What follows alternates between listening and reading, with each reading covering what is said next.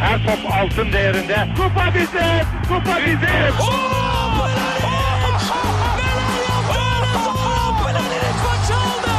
Dengeli de attı. İsabeti de buldu. Matta Fontervi. Zora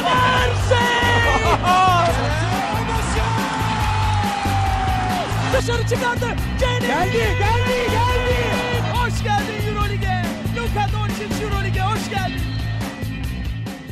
İkili Oyun'un 77. bölümüne hoş geldiniz. Ben Serkan Mutlu. Mikrofonun diğer ucunda basketbol dünyasının baronları, NBA'in karanlık yüzleri Ali Aktin ve Tancan Fümen var. Selamlar beyler. Yeni mikrofonumla selamlar. Vay çok iyi geliyor sesin selam. Ali nihayet şey konuk gibi çıkmıyor sesin yani. Evet Artık iki bizden haftalık iki haftalık teknik sorunlar e, Evet, daha önce- neticesinde İki haftadır ütüyle kayıt alıyordu da.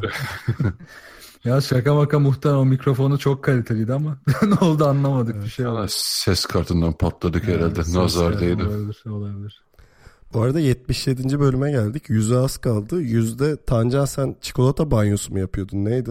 Abi O sen değildin galiba. Yok o ben değilim abi dur onu be- beni oraya sokma. Başımı yakma. Ben şimdi bunu dedim ya bu şey olur meme olur grupta ben sana söyleyeyim. Aa, sıçtık. Ama 100. bölümde Pink Floyd'dan bir şarkı söyleyeceğim. Allah kahretmesin. Neyse geyiğe girmiyorum. Ee, NBA konuşacağız. Konuşmaya başlamadan önce bize görüş, öneri, yorum, soru iletebileceğiz. Kanallarımızı hatırlatayım. Web site adresimiz ikiloyun.com, mail adresimiz selam.ikiloyun.com. Telegram grubumuzdaki muhabbete katılmanızı bekliyoruz. t.me slash ikiloyun. Twitter'da ve SoundCloud'da ikili oyun takip etmeyi unutmayın. Yayınlarımız Geek Yapar'ın YouTube kanalından ve Power FM'in Power App platformundan da takip edilebiliyor. Deyip hızlıca lafı uzatmadan muhabbete akıyorum çocuklar. En başta konuşacağımız birkaç takım var. Ee, onlarla başlayalım. Sonra konularda, sorularda, magazinde derken baya güzel bölüm olacak bu. Bir hissediyorum. Güzel bir his var içimde. Aynen bugün benim de enerjim iyi ya yüksek bir heyecanlandım. Bok gibi bölüm oldu değil mi böyle? Böyle. Indiana ile başlayalım. Ee, oradaki soru da e, normal sezon başarısı playoff'a taşınır mı sorusu. Şu anda e, dördüncü sıradalar. Garip bir istatistik vereyim size. Ee, 29 sezondur Indiana'nın kendi evindeki e, işte kazanma kaybetme oranı %50'nin üzerinde.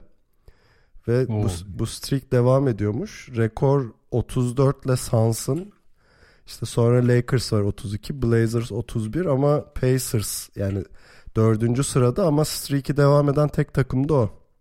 Nasıl istatistik? Vallahi Harika. etkileyici ama playoff'tan olacak işte. Sıkıntı orada. Yani bir şey olacağı yok da işte.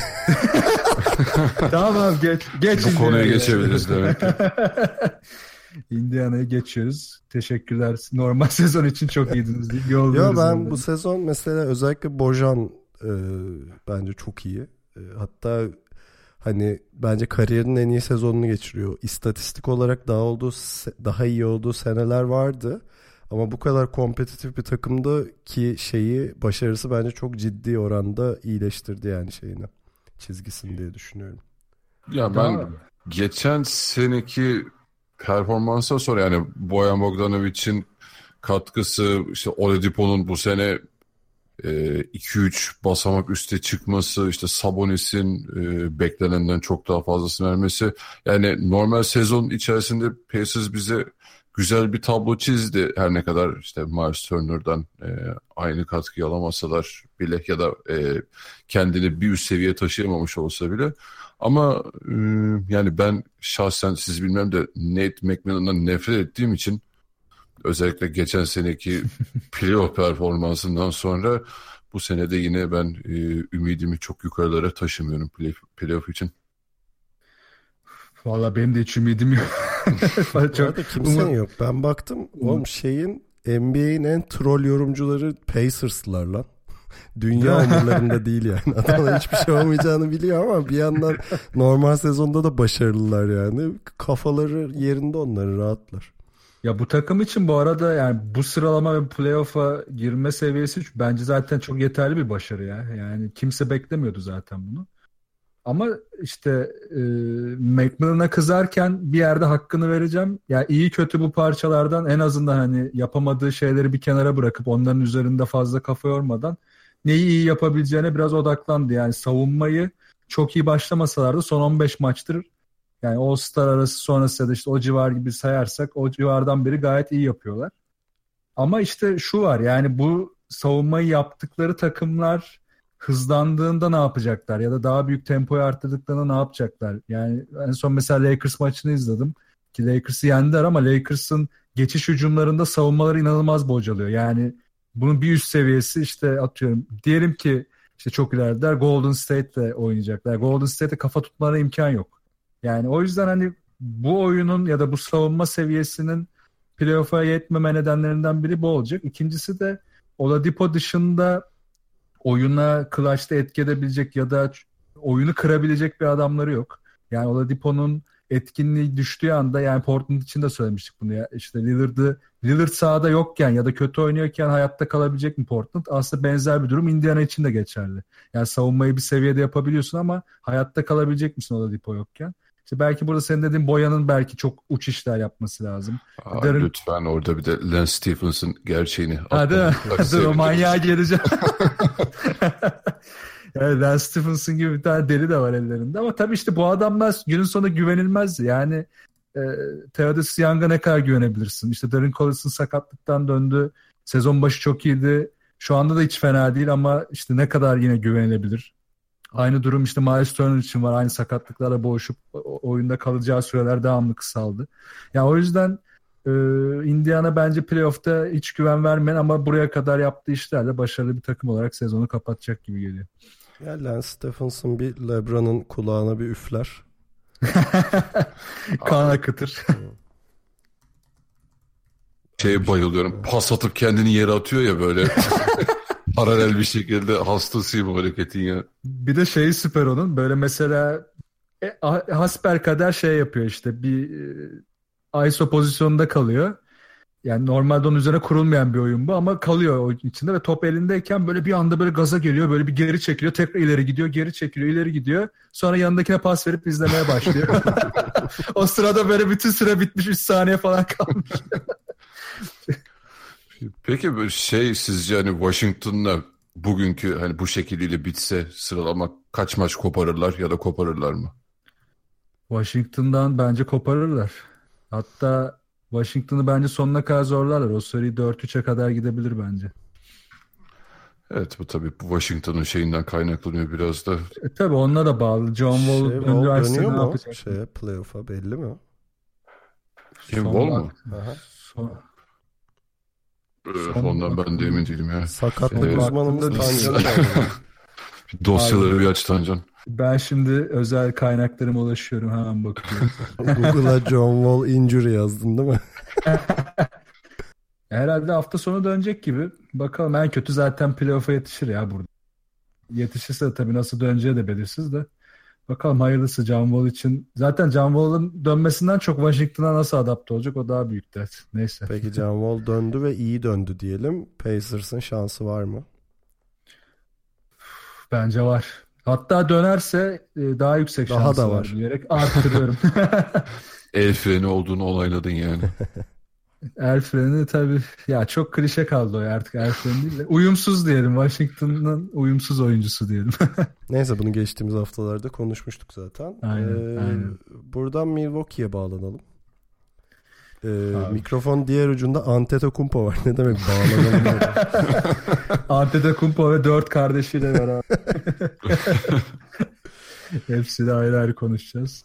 Yani e, kit sonrası bir pek bir pozitif bir değişiklik yok. Hani belli ki bir mucize olmazsa ki çok zor o mucizenin olması. Doğu'nun son seedini onlar alacak.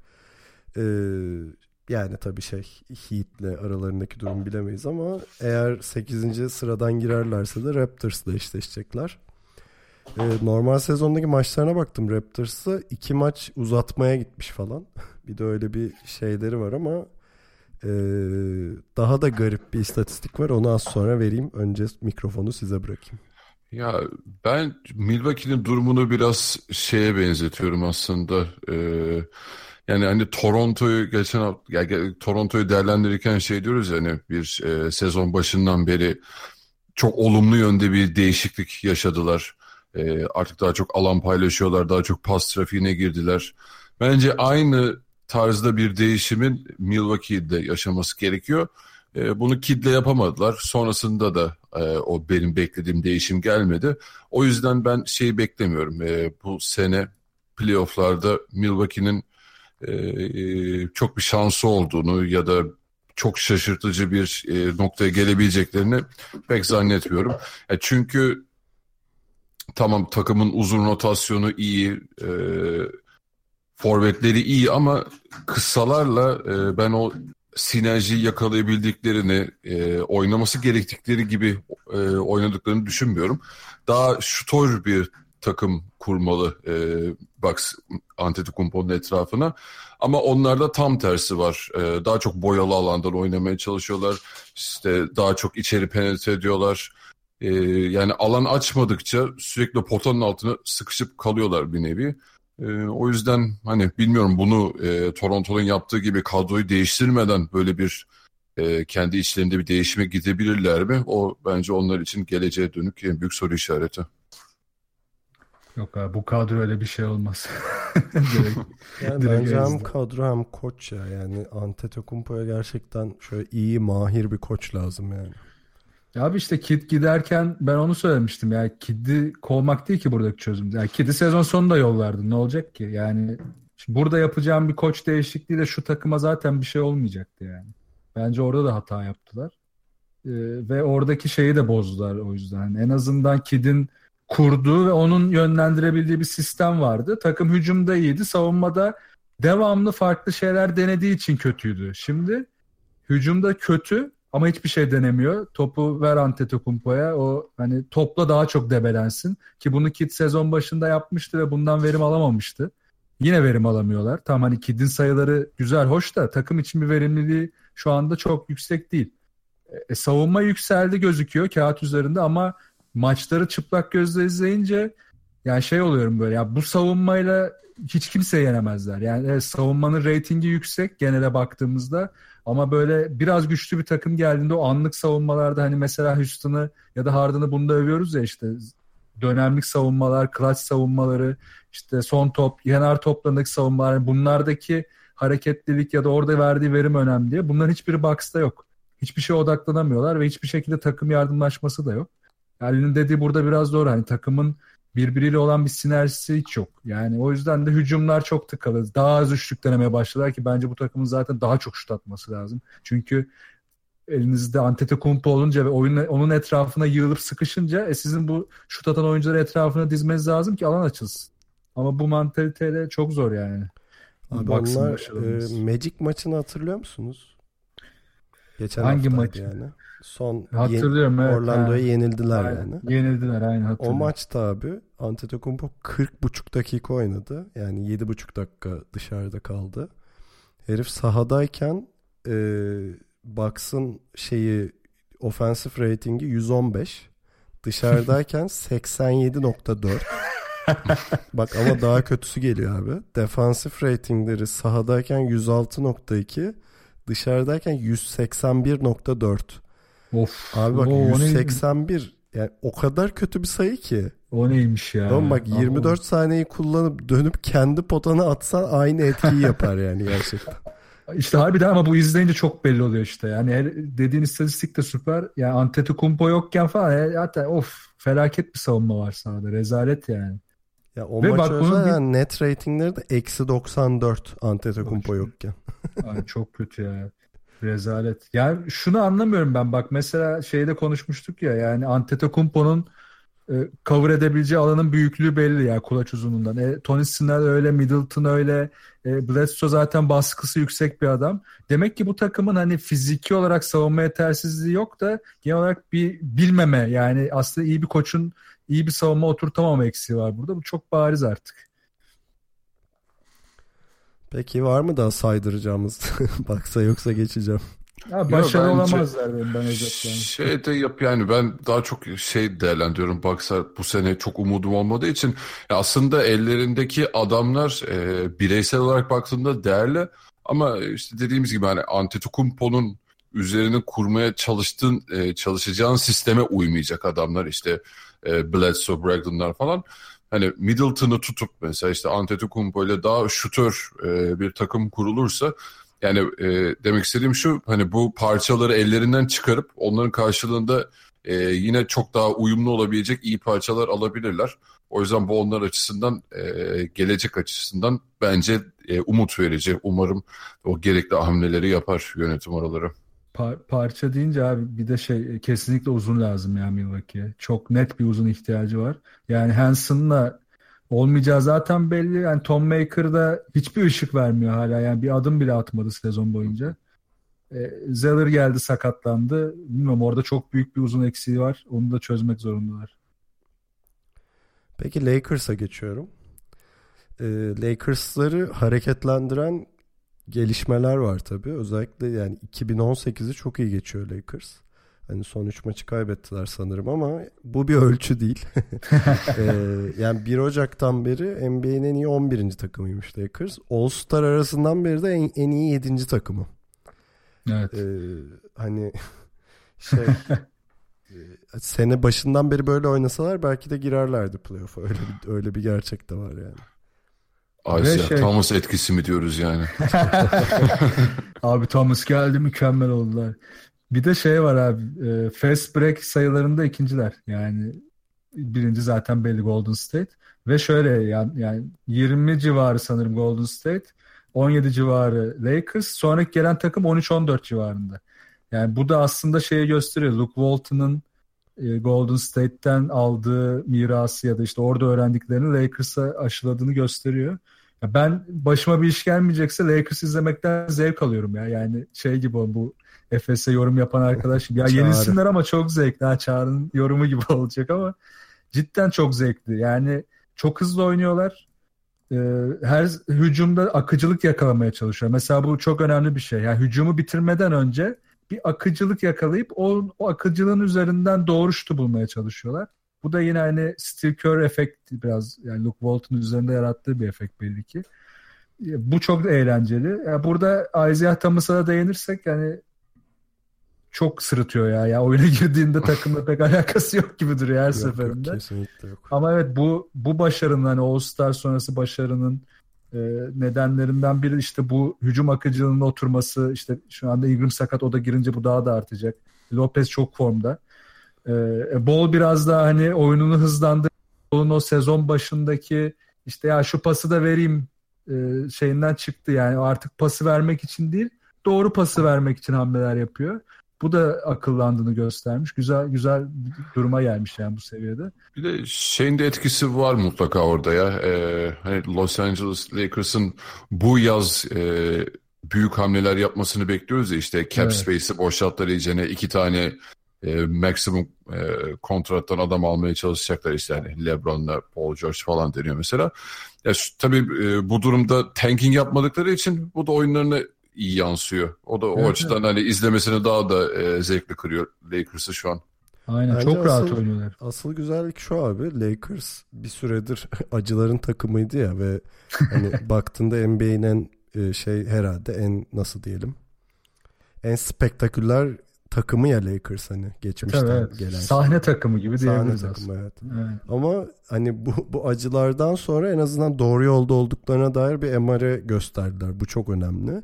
Ve yani burada yakaladıkları momentumu off sezonda off season'da sürdürürlerse yani artık LeBron mı olur kim olur bilmiyorum. Bence LeBron gelmesin ama e, bu Lakers için iyi haber olur. Ya en sonunda herhalde Lakers taraftarları böyle 48 dakika sahada kalan bir takım izliyorlar. Hani en iyi haber de bu herhalde Lakers adına. Geçtiğimiz seneleri göz önünde bulundurduğumuz. En azından umut var ya dediğin doğru umut umut var bu takımda yani bir de işte KCP ve Randall'la ne yapacakları belli ama muhtemelen ben uzatacaklarını çok düşünmüyorum. E, orada cap açık elindeki diğer gençler çok iyi işte Ball, Hart, Kuzma, Ingram hepsi umut vaat ediyor. Dediğin gibi yani artık bir umut var seyirci de bunu fark ettikçe daha da güzel olacak Lakers. Neyse Telegram grubumuzdaki Lakers'lara selam olsun. Konuşmuyorsunuz, konuşmuyorsunuz diyorlardı. Konuştuk. Artık bitti. Bir daha Lakers konuşmayacağız. Kusura da bakmayın. Ya. Aynen, yeter bu kadar. Playoff'a kalsalardı biraz daha konuşurduk. Biraz seneye daha bir tık daha iyi bir uzun bekliyoruz artık. evet Brook evet. Lopez'e Yani- devam ederler mi bilmiyorum ama Ya Lopez'le devam etseler bile ben Randall'a yatırım yapmaları taraftarı değilim mesela. Yani Randall üf, ya hücumda şu an çok etkili, çok hareketli kalıyor. Özellikle bu kadronun içinde ama kadro biraz daha güçlendiğinde daha farklı ve daha üst seviyeleri oynamaya başladıklarında Randall biraz sırıtabilir. Zaten savunmada da sırıtıyor zaman zaman. O yüzden oradaki yatırım değişik olabilir. Sıradaki takımımız bence bu senenin ya en azından benim adıma en büyük hayal kırıklığı takımına gelelim o zaman. Ee, Nuggets. Of. evet. Yani paylaşıyor musunuz bilmiyorum. Yani kağıt Kesinlikle. üzerinde bu kadar iyi bir kadroya sahip olup tek tek baktığında çok kaliteli bir kadrosu var Nuggets'ın. Hatta şey konuşuyorduk ya e, takas döneminden önce elinde çok fazla aset var kullanır mı falan diyorduk yani. Evet. Kullanmadı. kullanamadı. Kullanamadı. Evet. E, abi adamlar şeye en son Memphis'e yenildi ya. Evet Memphis ya. 19 maç üst üste yenilmiş Memphis'e yenildiler ve şey yani Jazz'la hani playoff son biletini kapma mücadelesi verirken Memphis'e nasıl yenilirsin abi? Abi O arada yani- da Miami ile kafa kafaya böyle iki uzatmaydan maç yaptı. Yani böyle dengesiz bir takım. Bir de bu sene şeylerine baktım biraz hani böyle kaybettikleri boktan maçlara. İşte Dallas'a kaybetmişler. Kendi evinde Hawks'lar. Atlanta'ya kaybetti. İşte gene kendi evinde Clippers'a 19 sayıdan maç verdi falan ama bu Memphis benim için son radde oldu yani gerçekten. Michael Malone efekt diyebilir miyiz buna da? Kesinlikle ya kesinlikle yani. Beni sinir ediyor. Ya burada aslında şey açısından ben geçen seneki e, Boston'a benzetiyorum şu anki kadro yapısını. Çok fazla Serkan'ın dediği gibi aset var ellerinde. Hepsi değerli adamlar.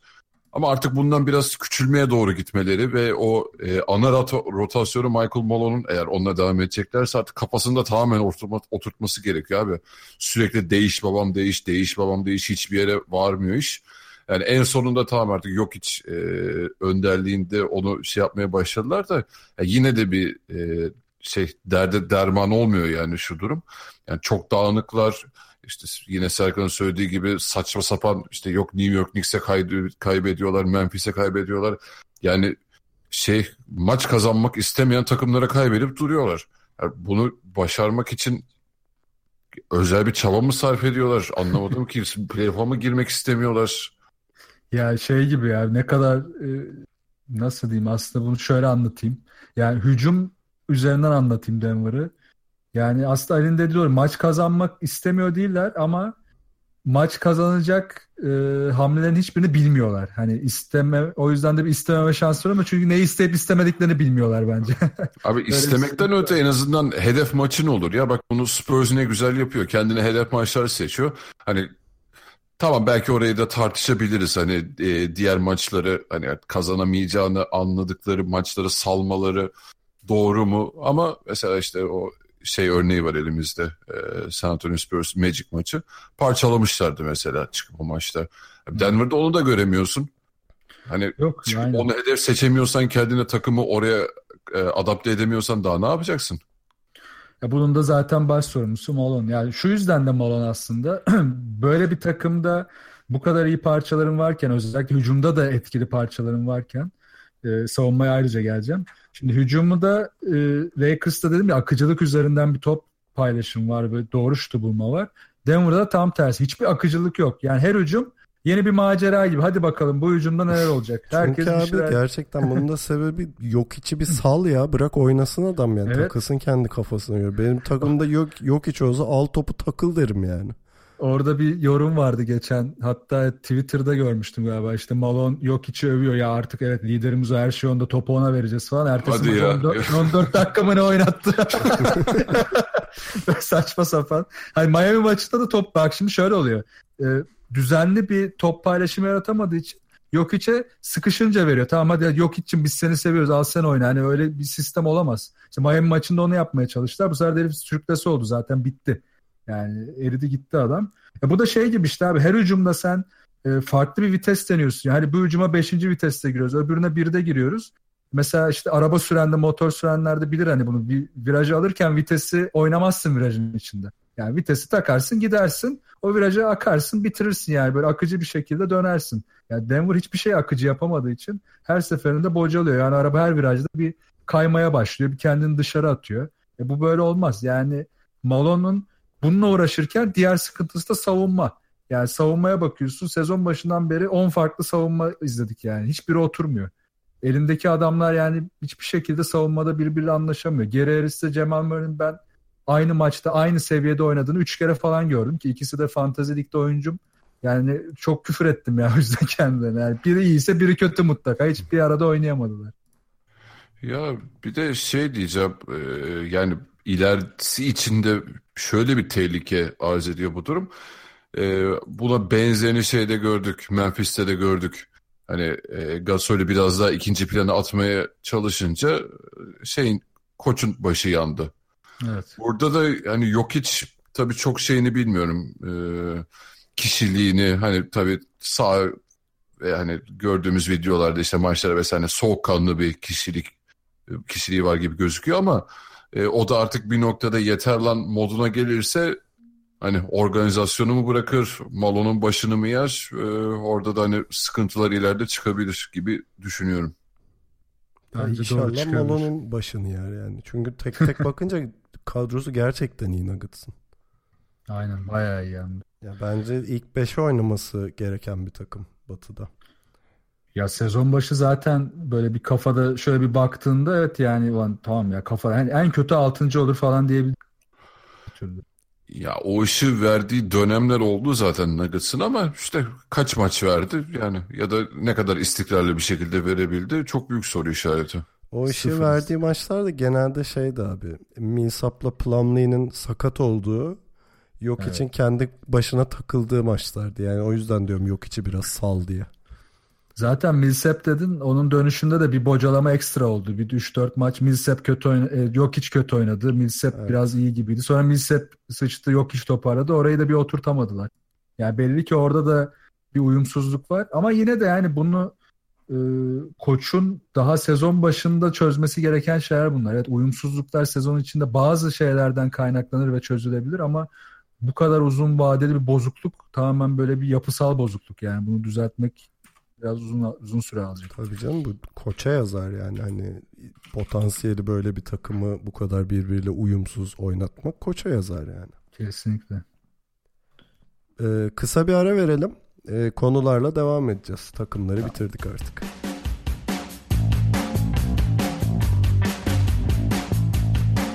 İkili oyun devam ediyor. İlk konumuz e, şey takımlardan sonra Golden State'in burnunun boktan kurtulmaması. Ee, herkes sakat abi. Ee, Spurs maçına çıkan ilk beşi sayayım size. Ee, Green, Zaza, Queen Cook, Nick Young ve Iguodala. Hayır Golden şey Green'i izleyeyim dedim onu da izledim. Dakikada sakatlandı. Ya ben bunu bilmiyorum ya tabii evet hani Curry'nin bileği burkuldu falan ama bir kısmı da taktiksel olabilir gibime geliyor ya hani dinlendirmeye yönelik artık onlar tamamen playoff kafasına girdiği için e, yani oraya kendimizi ne kadar sağlıklı atarsak kârdır kafasıyla bence sezonun e, zaten şey ikincilikten düşme ihtimalleri de pek yok. E, yani Ya Curry ola- öyle olabilir de yani Thompson'la Durant'ın kırığı var be abi. Yani olmaz bence. Ne bileyim. Kırık varken de hadi siz yatın. Zaten Thompson'ın Hayır, parmağı hayır. kırıldı. şeyden diyorum hani o süreci biraz uzatabilirler. Ha sonunda Zorlamazlar hani Aynen. biraz dönün diye hani çok bir Anladım, baskı anladım. yaratmaz onu söylemeye çalışıyordum. şeye bakabilirler. Doğru hani atıyorum bir hafta sonra iyileşti. Tamam duruma bakarlar. Evet siz oynamayın birkaç maç daha falan olabilir. Evet doğru. Ama yine de şey e, Golden State için acılı süreç ya. Yani gerçi Queen Cook'a yaradı ama iki maçta ka- o- 30 sayı ortalamaya falan oynadı sanırım. Coştu. Ama onun dışında evet, biraz aslında şu açıdan iyi. E, playoff'ta benchlerin öne çıkacağı maçlar bence çok fazla olacak. Ki Golden State'in kaybettiği şampiyonlukta zorlandığı alanlardan biriydi bench. Şimdi onun üzerine zaten bench'ini hep devamlı genişleterek geldiler. Ee, bench oyuncularının bayağı sıcak girecek olması da Golden State için beklenmedik bir artı olabilir. Peki- fazlasıyla güçlü zaten yani ben şey bunu sanırım sezon ortasında mı bir yerde konuşmuştuk hani en güçlü Evet. bench e, şey ya karşılaştırması yapmıştık.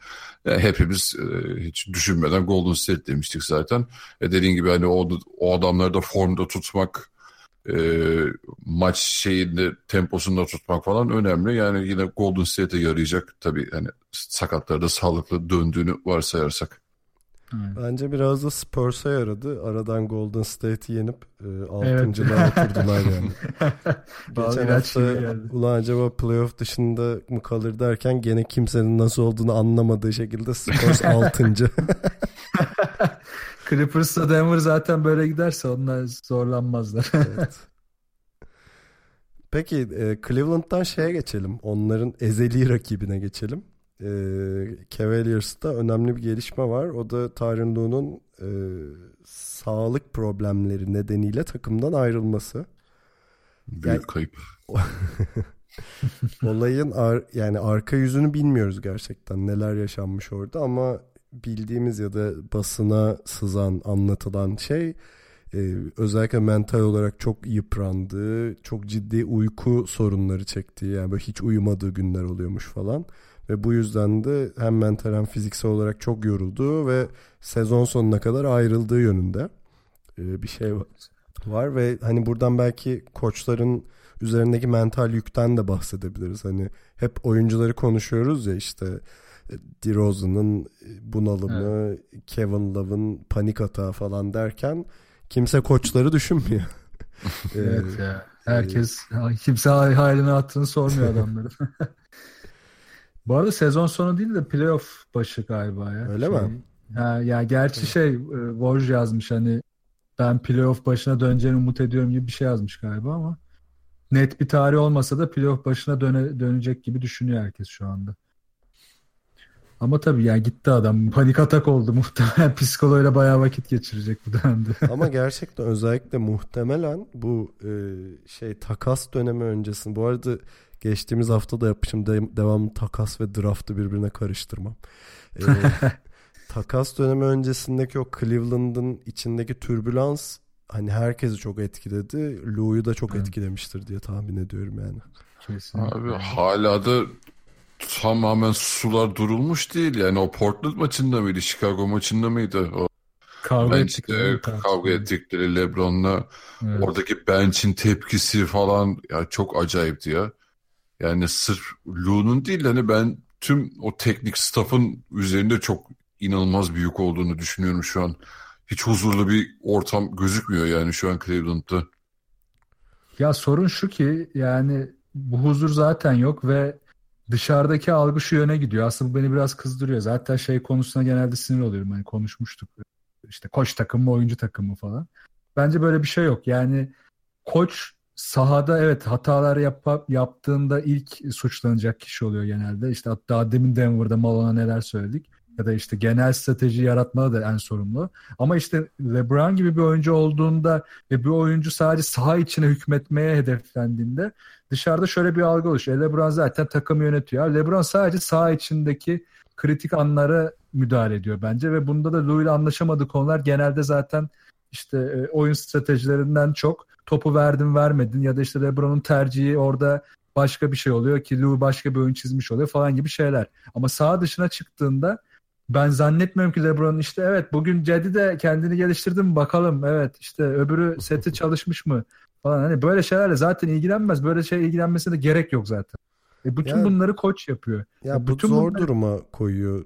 Zor bir pozisyona koyuyor Lou'yu. Çünkü adam mime dönüşmüş durumda. Hani e, şey devamlı Ben üzülüyorum açıkçası. Koç Aynen. LeBron, koç menajer LeBron falan diye ya.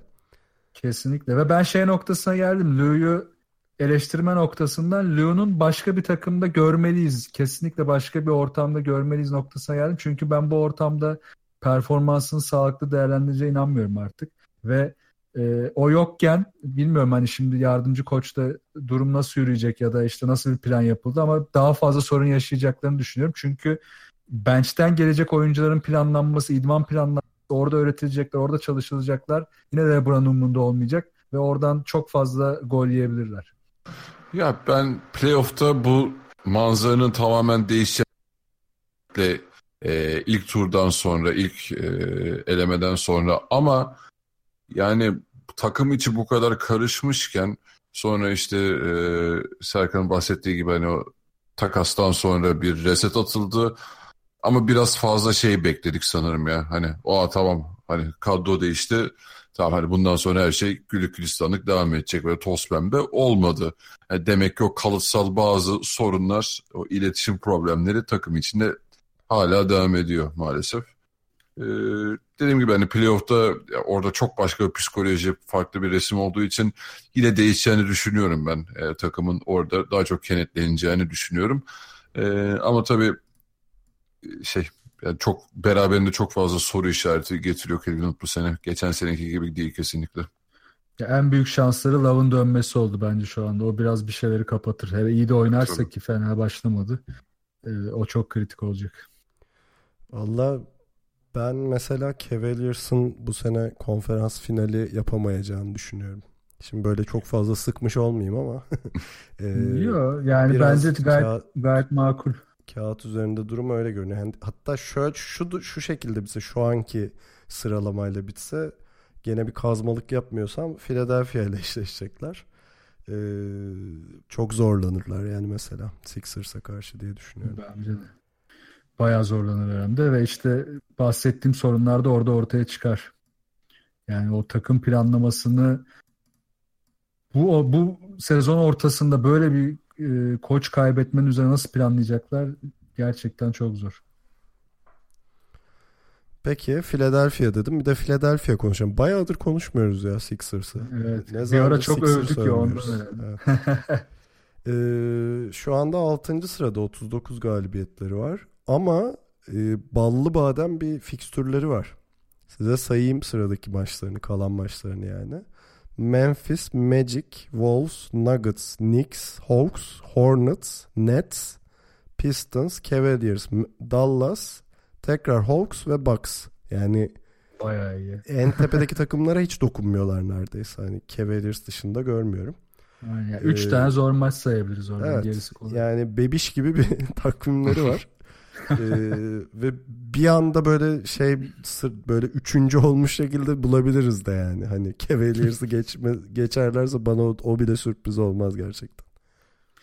Valla Philadelphia'nın ben üçüncü olurlarsa yani playoff'a üçüncü giderlerse üçüncü olduklarında ne olacak? Ee, Celtics'te gidecekler. Değil mi? Evet. Celtics. Şu an Cleveland'da eşleşiyorlar. Bu böyle biterse 3-6 Ha yok yok ben üçüncü olur. Yani Philadelphia üçüncü olur düşünüyorum. Çünkü ha.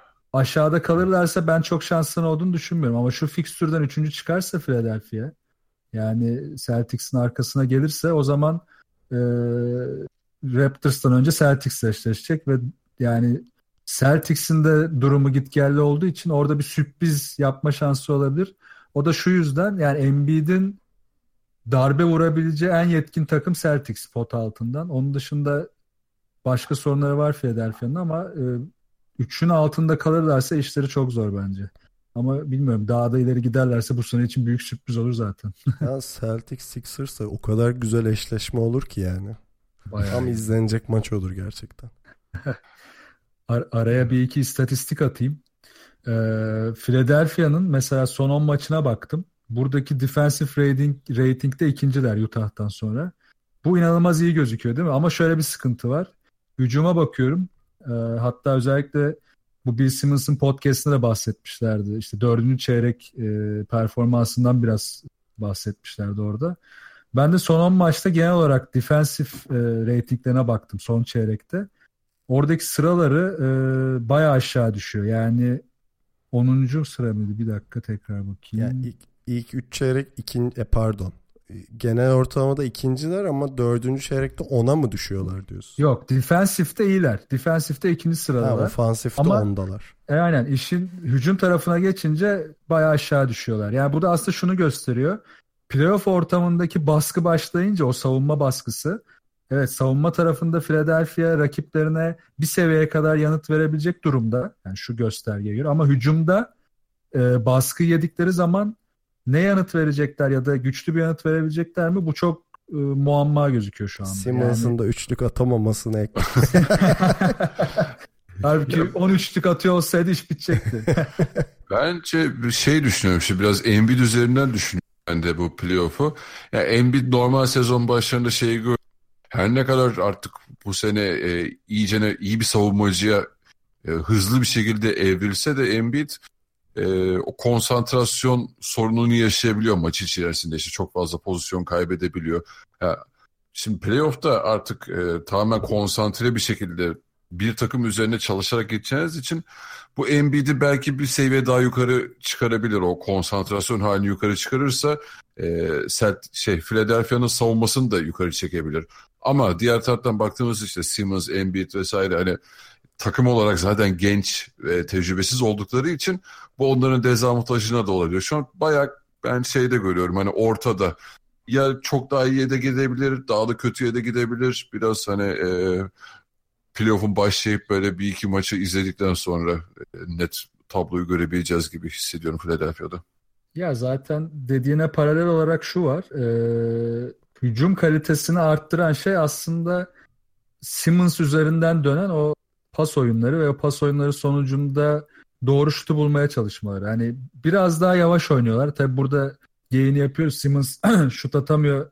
Artık biraz goy goya döndü de şut atamamasının kapatacak e, eylemleri düşük yaptığı zaman Philadelphia işte Redick'in performansı düştüğünde Embiid işte dışarı devrilip şutları düzenli sokamaya başladığında ya da işte Covington ya da Şaric'in şut performansı biraz oynadığında Philadelphia hücumda hemen bir sallanmaya başlıyor. Zaten hani burada e, Simmons şu anda bir clutch oyuncu olacak durumda değil şutundan dolayı ama e, bunu da bunun olamayacağı takımlarda yüksek takımlar hani iyi savunması olan takımlar zaten işte Toronto'dur işte Golden State'tir e, ne bileyim Boston'dır. Bunlar da tabii ki zorlanacak. Burada da işte dediğin gibi Embiid'in yükselip o boşluğu doldurması lazım. Zaten hani Simmons önderliğinde inanılmaz bir asist turnover ortalamaları var şu anda. Liderler asist turnover'da. Bunun üretime ben inanılmaz efektif olduğunu düşünüyorum bu istatistiğin. Ama tam tersi olarak işte e, skor katkısını bu asist turnover'daki e, şeyi çıkan enerjiyi skor katkısında güce dönüştüremiyorlar her zaman. Yani o zorlan biraz e, yan parçalar biraz da bench'in eksikliği diyebilirim. Bir de son olarak şey söyleyeceğim Serkan'a söz vermeden. Ya Embiid'i e, sonuç olarak hani bu sene içerisinde şeyden çok kaçırdılar işte back to back oynamaktan e, kaçırdılar. Bol bol dinlendi. Sonra back to back de oynamaya başladı ama playoff'ta çok daha fazla bir şey izleyeceğiz. E, tempo izleyeceğiz. Orada da umarım e, sağlıklı kalmayı başarır. Gayet rahat oynuyor ya artık şey back to back'leri hiç sorun yaşamıyor yani. Ya tamam da hani yine de bu ilk sezonu gibi düşünürsek o açıdan e, şey yani daha yeni oynamaya başladığı için yine hani bir soru işareti var. Sana Bu arada ben- mükemmel bir istatistik vereyim. Embiid'le alakalı. Oynadığı dakika sayısı nihayet attığı tweet sayısını geçmiş. Çok iyiymiş bu ya. Gerçekten geçen hafta mı ne oldu bu? Aa, Muhteşemmiş bu ya. Bayıldım. E, File- şey- sadece son olarak da şey diyeyim ya Philadelphia ilk turu geçerse bence bu sene gayet başarılı sayılır. Proses budur diyorsun. Aynen. Yavaş. Yani daha fazlasını beklemem ama ilk turu geçerlerse çok başarılı bir sezon geçirdiler diyebiliriz. Peki bir tane soru okuyacağım. Sonra klasikleşen NBA magazin köşemizde yavaş yavaş bitirmeye başlayacağız. Ee, soru Alpay Başkan'dan. Enteresan bir soru. Yani cevabını bilmediğim bir soruydu. Biraz da o, yani üçümüz de bilmiyorduk galiba. Ya da detaylarını bilmiyorduk yani. Çok çok ince detaylarını bilmiyordum da genel şablonunu biliyordum. Ee, soru şu. Ee, NBA'ye yeni giren bir takım kadrosunu nasıl kuruyor? Yani bu işte draftıydı bilmem nesiydi nasıl ayarlanıyor? Buyurun NBA uzmanlarımız, baronlar Abi, NBA'ye yeni giren takım uzmanımız Tancan Fümen'e. abi kiloyla alıyorsun. geliyor. işte 3 kilo Raymond Felton, 4 kilo ondan. Pazardan adam topluyormuş gibi. Böyle. Gel baba. Oyun- Gel babacığım Silver gel. kendi veriyor değil mi adamları? Sen bunu al. Yok bu güçlü oldu. Sen geri ver şimdi. Ya memnun kalmazsan getir ben buradayım. Allah sahibi benim oğlum Allah Allah. ya canavar diyorum çizginin dışından canavar ya. Öyle satıyor değil mi? Getiriyor. Abi bunun üçlüğü yok ama triple double yapıyordum ya Allah Allah. İyice böyle değil mi şey bu? Simmons gelmiş değil mi oraya? Ya, prosesin kalbi ya. Yani şey e, özetle şöyle yani yeni bir takım girecekse ki aslında şu an hani Seattle'ın dönme muhabbeti çok konuşuluyor. Biraz onun üzerinden açıldı konu. Hani ortamlarda da konuşuluyor. Twitter'da da görüyorum. Ee, İkinci takımı biliyor musun? Ben iki takım ihtimali var diye biliyorum. ya en çok Yes. konuşulan Se- Seattle ama yani ikinci için çok net bir aday bilmiyorum bakmadım araştırmadım açıkçası. Ama zaten Seattle'ı sevdiğim için başkası da gelmesin ya Seattle gelsin. Eskiden severdik. Yani şöyle oluyor abi e, diğer takımlar 8 oyuncusunu koruma altına alıyor. Geri kalan oyuncular bir havuza toplanıyor ve e, yeni girecek takım bu havuzdan oyuncu seçiyor. Aynı zamanda draftında e, pick seçimini alıyor. Yani en tepedeki seçimini alıyor. E, aynı zamanda sanırım onun tam sayısını bilmiyorum Pardon, ama kal- pardon. E, bir, bir- ilk sıradan mı seçiyor? aynen ilk sıradan seçiyor. Oh, ha. E, zaten yeni giriyor. Zaten sonuncu öyle düşünürsek. Bu arada Onun- orada şu detay var. Onu takaslayabiliyor. Yani Tabii, onu da takaslayabiliyor. kullanabiliyor. Aynen. Ha, Hatta ya e, şey de var. E, gelecek takas haklarını bile kullanabiliyor ilk gireceği e, draftta. Öyle bir şansı da var. E, tabii bunların sırası da belli olmadığı için aslında yeni eski takımların bu riske girmesi çok karlı olabiliyor uzun vadeli düşününce. Ki eskiler o kadar çok karlı olmadı. O da ayrı bir konu. E, ondan sonra işte isterse free oyunculardan isterse yine Avrupa'dan da sözleşme yapabiliyor. Yine Yani bayağı maksimum şey- şu an mesela yani. Seattle gelse Brooklyn Nets'ten daha iyi bir takım olacak yani. Valla Brooklyn'den iyi olabilir ya. Biraz her şey. Ama işte koç önemli tabii. Koç kim olacak onu bilmiyoruz. Bu arada e, koç demişken gündemimizde yoktu ama e, Kokoşkov'un e, bir takımın başına geçebileceği konuşuluyor. Duydunuz mu onu? Oo valla onu duymamıştım. Olursa ben muhteşem duymadım. olur. Şu an Utah'ta mıydı o ya? Utah'taydı galiba. Utah'ta baş yardımcı antrenör mü Aynen. işte öyle bir şey. Yani başa geçerse muazzam olur ya. Ben cidden onun kadar iyi bir e, şöyle, oyun içi stratejist çok az hatırlıyorum ya. Avrupa'dan çıkmış. Ya. Atlanta dedikodusu varmış. E, bir takım daha geçiyormuş onunla alakalı da hani öyle bir şey olabilir diyorlar. Çok da memnun olurum gerçekten ben de. Muhteşem olur. Peki kısa bir ara hemen ardından magazin bölümümüzde kapatacağız.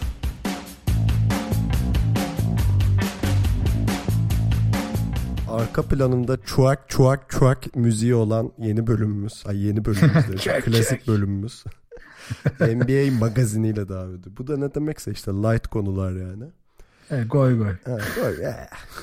Yani.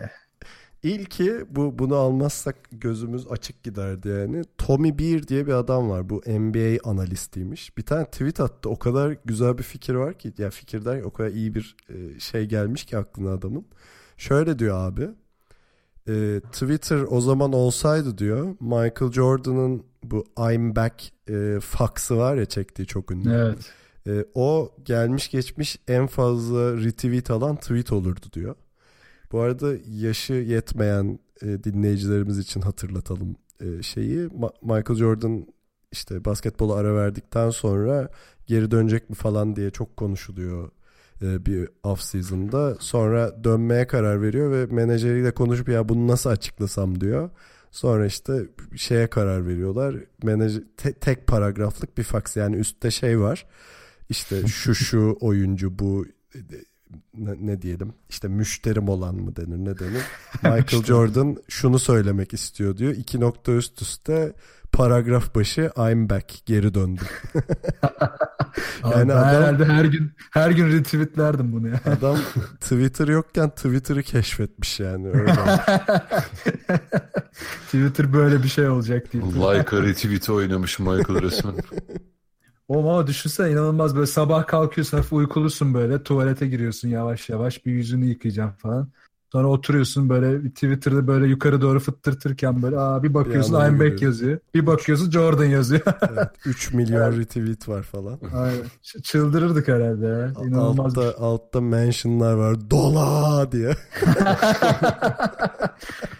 O şey geyikleri de böyle işte Barkley reply yapmış üzüntülü surat falan ne bileyim işte Kar Carmelo ağlıyor falan altta. Yapma ya gelme falan diye. Kesin öyle bir goy goyu vardır onun. Aslında bak bu iyi fikirmiş. Bir ara onlar çıkıyordu işte. Aynen. Fransız ihtilali sırasında hangi tweetler atılırdı falan. Öyle bir şey komik olabilirmiş. Bunu bir Öyle bir düşüneyim şey. bak. Bunu bir düşünelim abi. İkinci e, light konum listedeki e, şey Pelicans Houston maçından önce Pelicans taraftarlarına ücretsiz sakal tıraşı hizmeti vermiş. E, bir de bir de işte şey tişört dağıtıyorlar. E, şey var üstünde işte Anthony Davis'in e, kaşlarını andıran bir ikonik bir şey. Altında da AD4 MVP yazıyor yani.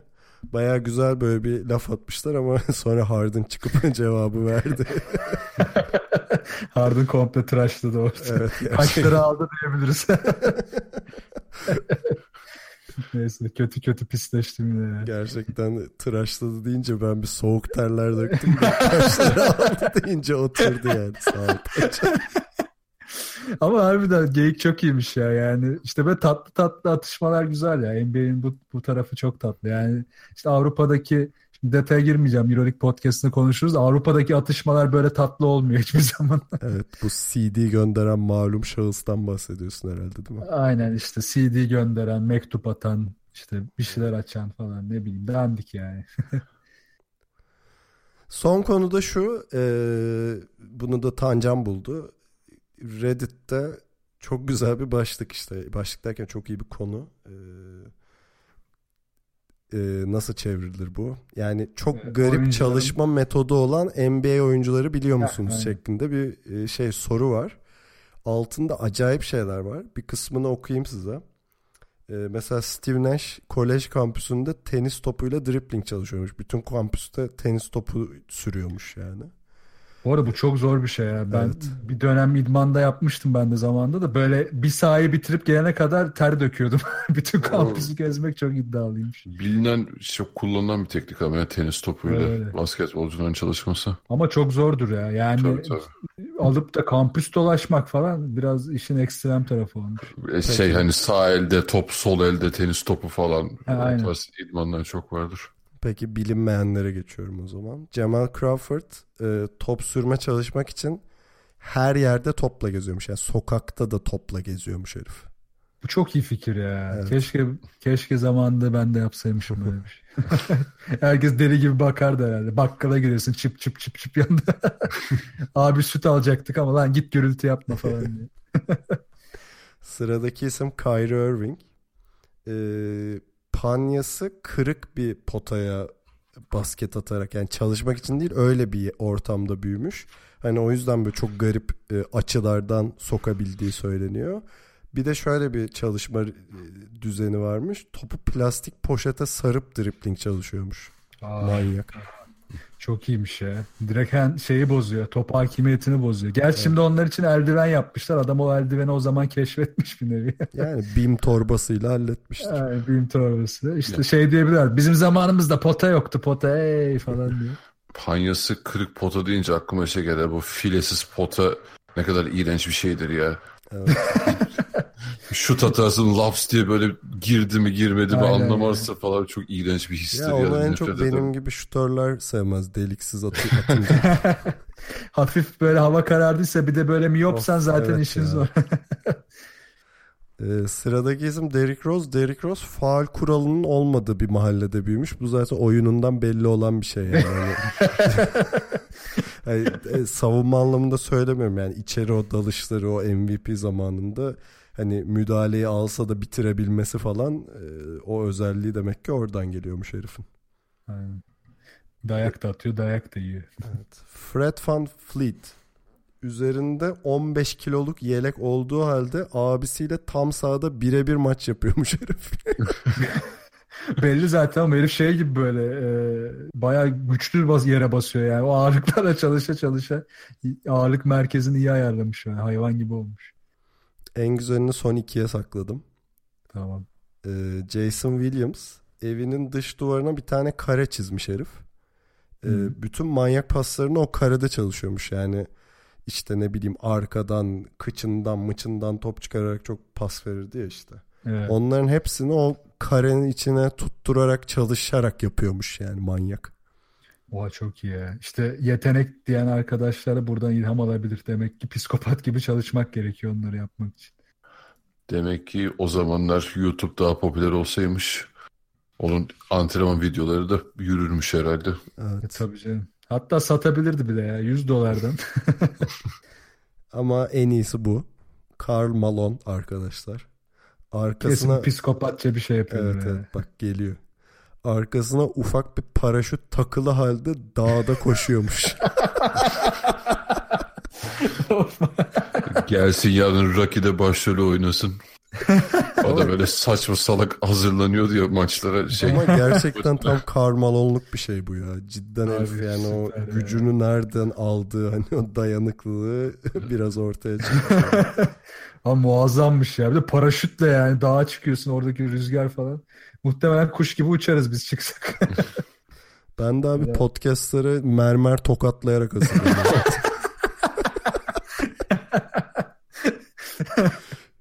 Sizin var mı Ben- özel bir şeyiniz, podcast hazırlığınız? Aa, var mı?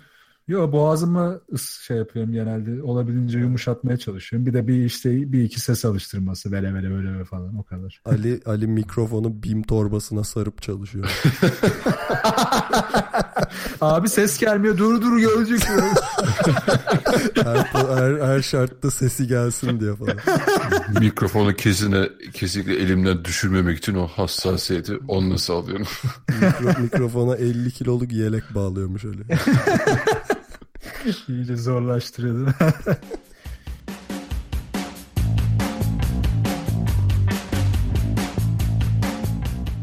İkili oyunu dinlediğiniz için çok teşekkür ederiz. Bize görüş, öneri, yorum ve soru iletebileceğiniz kanallarımızı tekrar hatırlatayım. Web site adresimiz ikilioyun.com, mail adresimiz selam@ikilioyun.com. Telegram grubumuzun adresi t.me slash ikili. Güzel muhabbet dönüyor bekleriz. Twitter'da ve Soundcloud'da ikili oyun takip etmeyi unutmayın. Yayınlarımızın Geek Yapar'ın YouTube kanalından ve Power FM'in Power Up platformundan da takip edildiğini hatırlatayım. Arada bir yaptığım bir hatırlatmayı tekrar yapayım ayrıca. Basketbolla ilgili ve bizden haberi olmayan bir arkadaşınız kaldıysa bize önerirseniz çok seviniriz. Önümüzdeki hafta görüşmek üzere. Kendinize iyi bakın ve hoşçakalın. Hoşçakalın. Hoşçakalın.